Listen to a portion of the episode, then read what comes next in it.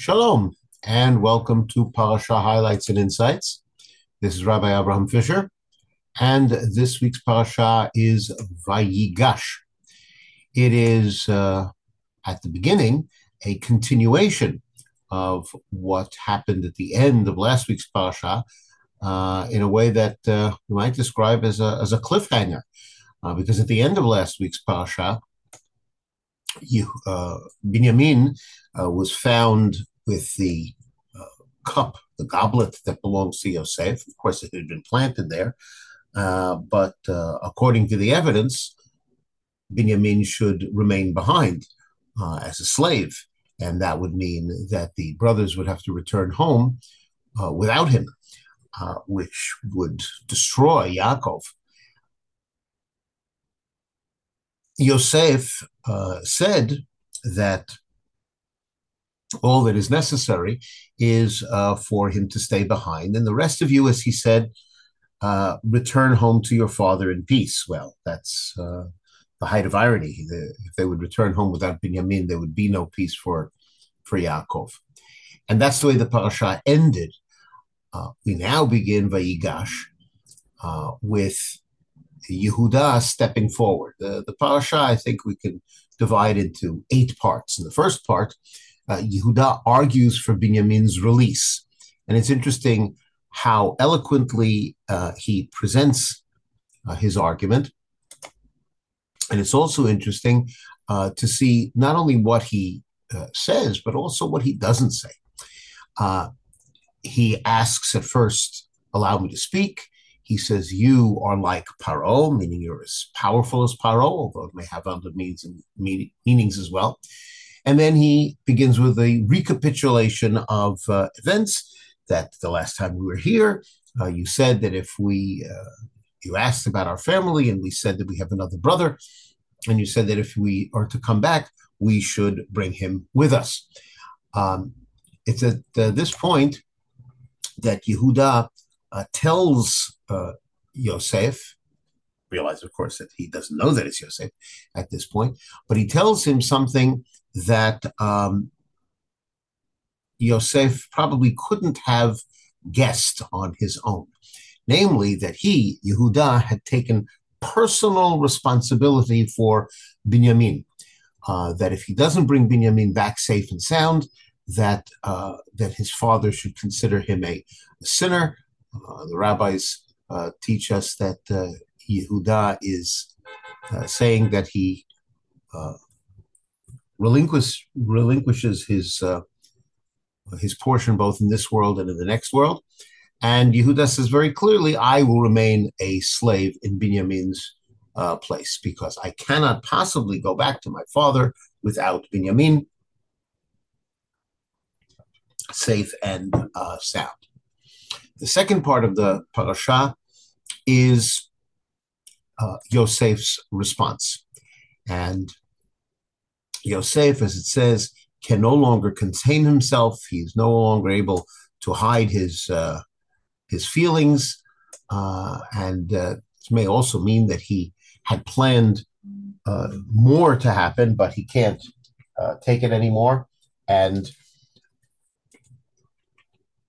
and he reveals his identity. But first, he tells everyone to go out, and we assume that he shifts from speaking Egyptian to speaking Hebrew. He says, I am Yosef. Is my father still alive? I am your brother. And he goes on to say to his stunned brothers uh, that Hashem has sent me. Don't be sad. Uh, Hashem has actually brought me here so that I can provide for the family in advance of the famine. And uh, that's why I'm here to save the family. Then he goes on to say, Bring father and the rest of the family down to Egypt, tell father about me. Uh, he's decided where they will live. They will live in a place called Goshen, which is perfectly suited to them. Uh, it's grazing land, but it's also some distance away from the rest of the Egyptians, uh, and that means that they can have a certain amount of isolation. Yo- uh, Yosef says, I will support you. And the brothers uh, cry and they kiss and they embrace and they speak to each other. Uh, so now the truth is uh, is out. Uh, the third part of the parasha is uh, Paro's command. Paro, uh, hearing that Yosef's family is is here and that his father is still back in uh, Canaan, Paro gives the order: bring your family to live in Egypt. Uh, send wagons to transport the entire family. He says, "Don't worry about your possessions. Uh, bring everything uh, that you want here, your entire family." And that is that is Paro's order. Uh, we then come to the fourth part of the parasha, in which Yosef sends his brothers down to Canaan. He gives them provisions for the road. He gives them food uh, for uh, for the time that they're going to be uh, back in Canaan and uh, getting themselves organized. He sends gifts uh, for the brothers, special additional gifts for Binyamin and, and of course also for Yaakov and he reassures them that they will be safe and they will be provided for and looked after. And he gives them final instructions uh, to to proceed uh, and uh, not waste any time. Uh, go down, bring father back. The fifth part of the parasha is as the brothers actually return to Yaakov, and they tell their father Yaakov that Yosef is alive, and not only is he alive, he is a ruler in the land of Egypt. Of course, at first, Yaakov can't believe this, uh, but he sees the wagons and um, he comes to the realization that this is true. And Yaakov uh, makes the declaration it is true that my son Yosef is still alive. Let's uh, go down to Egypt uh, while I am still alive to, uh, to be with him. And in this way, of course, the family will be uh, saved in the time of the uh, of the famine. And so the sixth part of the parasha is uh, how Yaakov and his family descend to Egypt. Uh, they take everything, all of the family, uh, and uh, the fir- they stop along the way in Beersheba. In Beersheba, uh, Yaakov offers sacrifices to Hashem, and Hashem speaks to Yaakov. This would seem to be the last recorded prophecy uh, of Yaakov that Yaakov receives uh, in Beersheba, and Hashem reassures him, "Do not be afraid to go down to Egypt. I will be with you." And so Yaakov and his entire extended family uh, journey to Egypt, and it's uh, at this point that we're given a, a full uh, account of the uh, of the members of Yaakov's extended family, which the Torah says amounts to 70, uh, 70 souls. And the breakdown is uh, the children and descendants of Leah, which is a total of 33, uh, the children of Zilpah, 16, the children of Rachel, 14, the children of Bilhah, 7. Uh, if you uh, count all of those up, uh, you realize that we are counting somebody who isn't listed, and probably the easiest way to reconcile that is is to include Yocheved, who's Moshe's mother. Yocheved is not listed here, but it's clear that she did uh, was among those people who came to Egypt. Uh, Chazal say that Yocheved was born as they were entering uh, Egypt. Uh, and so that makes a total of 70. Uh, along the way, Yaakov sends Yehuda ahead to make uh, advance uh, preparations for the uh, family. And finally, at long last, Yaakov and Yosef meet. First, Yosef himself harnesses his chariot, and there is a moment of crying and embracing uh, and uh, this is uh, this is a long-awaited meeting that Yaakov wasn't sure would ever happen. Yosef gives instructions to his brothers. Uh, tell Paro that you are shepherds, and that's important not only because it's true, but to emphasize that uh, over anything, uh, any of their other capabilities, because as they are shepherds, they will not be living where the Egyptians are, and that's important for Yosef uh, to give his brothers uh, a degree of uh, insulation from the idolatry and immorality of, of Egypt. So tell them you're shepherds. You will live in Goshen. Uh, that is the place I've selected for you. Then um, Yosef presents his family before Paro. He selects five of his brothers and presents them before uh, Paro. Uh, Yaakov also is presented to Paro, and uh, when Paro asks how old he is, he says, I'm 130 years old. And Yaakov blesses Paro, the, uh, the king of Egypt. And uh, finally, Yosef settles his family in Goshen, specifically in the section called Ramses. And Yosef uh, supports his family uh, for the for the time that they are there. Of course, during the time of the famine, and also uh, subsequent uh, to that. The seventh part of the parasha tells how Yosef uh, supervises the uh, sale of food during the years of famine. Remember, he had collected the food during the years of plenty.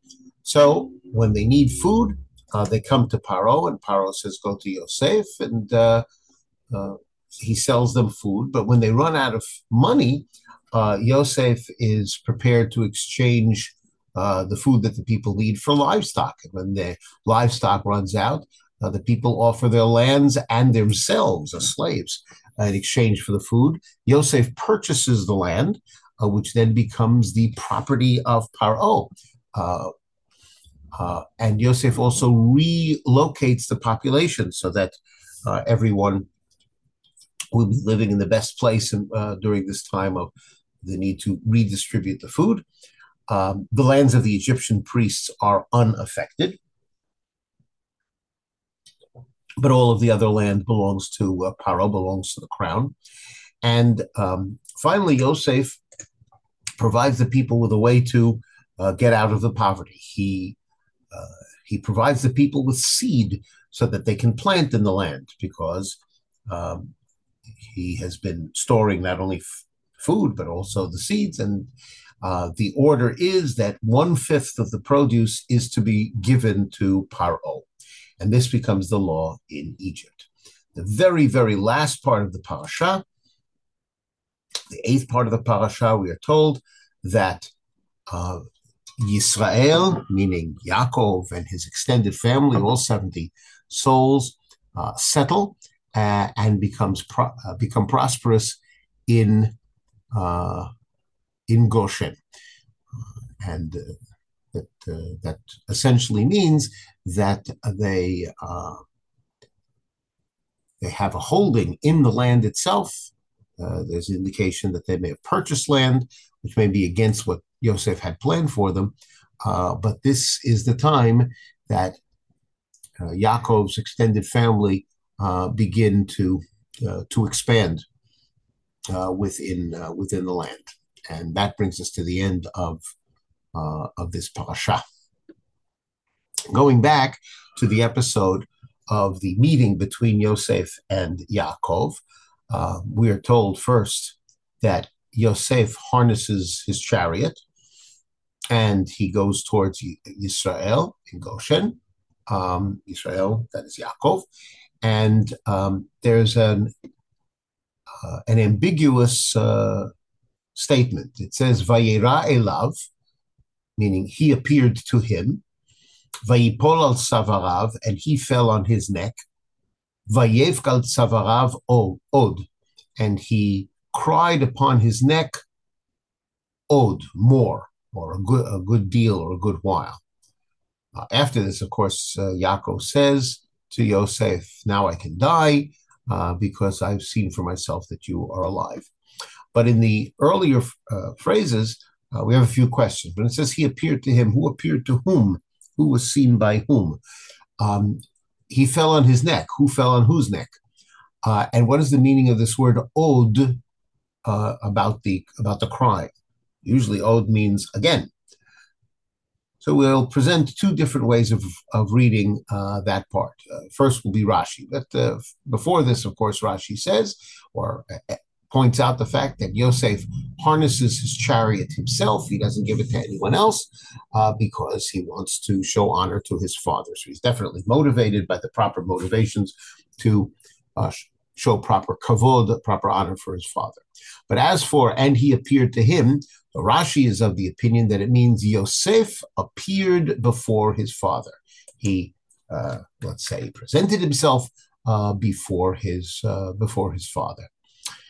Uh, and then when it says he uh, cried on his neck, um, uh, od, so Rashi insists that the word od here means uh, a great deal. He cri- cried uh, a lot. Um, and Rashi assumes that since the previous phrase, and he appeared before him, was Yosef appeared before his father, so the subject of this verb also is Yosef, that he, Yosef, cried uh, a good deal. Uh, so the emphasis seems to be, according to Rashi's reading, this is based on uh, Chazal, that uh, Yosef did all the crying, and it doesn't seem as though ya- uh, Yaakov cried at all. Um, and that is exactly what Rashi says. Yaakov did not cry, he did not fall on his neck. Um, he didn't kiss, he didn't cry. Uh, and then Rashi cites statement of Chazal that what was Yaakov doing at this uh, moment instead of crying? Uh, he was reciting the Shema, uh, which might be uh, an, an, expression of what ya- uh, Yaakov actually does say in the next pasuk, uh, where he says, "I I can die now." In other words, he feels that death might be close. Uh, and what does a Jew do when he feels that death may be close? He recites the Shema.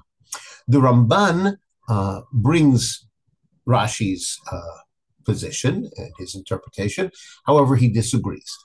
Um, he says uh, that when it says that he appeared to him, it means that Yosef appeared to Yaakov, and he explains that uh, Yaakov, being very old, remember he says to Paro after this that he's 130 years old, that his eyes have begun to dim with age, and it was hard for him to, to see very well. So he couldn't recognize Yosef at a distance. Remember, Yosef uh, is dressed like an Egyptian, and let's not forget that even his brothers were much younger and had good, presumably good eyesight, didn't recognize him at first. It was only when Yosef was very close to Yaakov that he appeared to him, meaning that ya- Yaakov was able to make out that this was in fact uh, Yosef. So that's what uh, he appeared to him mean. As for the crying, um, since uh, we're now saying that um, that Yosef appeared before uh, before uh, Yaakov, uh, the Ramban assumes that uh, the crying was done specifically by Yaakov and not by Yosef. For one thing, this uh, falling on the neck and so on uh, would have been inappropriate for somebody in Yosef's uh, position. Um, a more appropriate thing for uh, Yosef to do would have been to bow before his father, but this kind of behavior, falling on the neck, is inappropriate. Of course, Yaakov, it would be perfectly fine for him to uh, uh, to fall on his son's neck. Um, and uh, the Ramban concludes with a uh, an observation: Who is more likely to be crying in this moment? The old father, who had uh, despaired and even mourned over the loss of his beloved son. Uh, would he be more likely to to cry, or a young man who is in his prime and who is who is reigning. The Ramban is uh, suggesting that from uh, all the ways you look at it, it makes more sense to say that Yaakov is the one who was crying at this very very emotional moment. And so the um, we have two very different ways of reading uh, the very same uh, pasuk, uh, and uh, I would say that that's what makes learning Torah so exciting that we can read it uh, in different ways and get different ideas uh, from the different ways that we can read it. I thank you very much for uh, joining me in this exploration of this week's parasha, Parashat Vayigash. This has been Rabbi Abraham Fischer for Parasha highlights and insights, saying Shalom.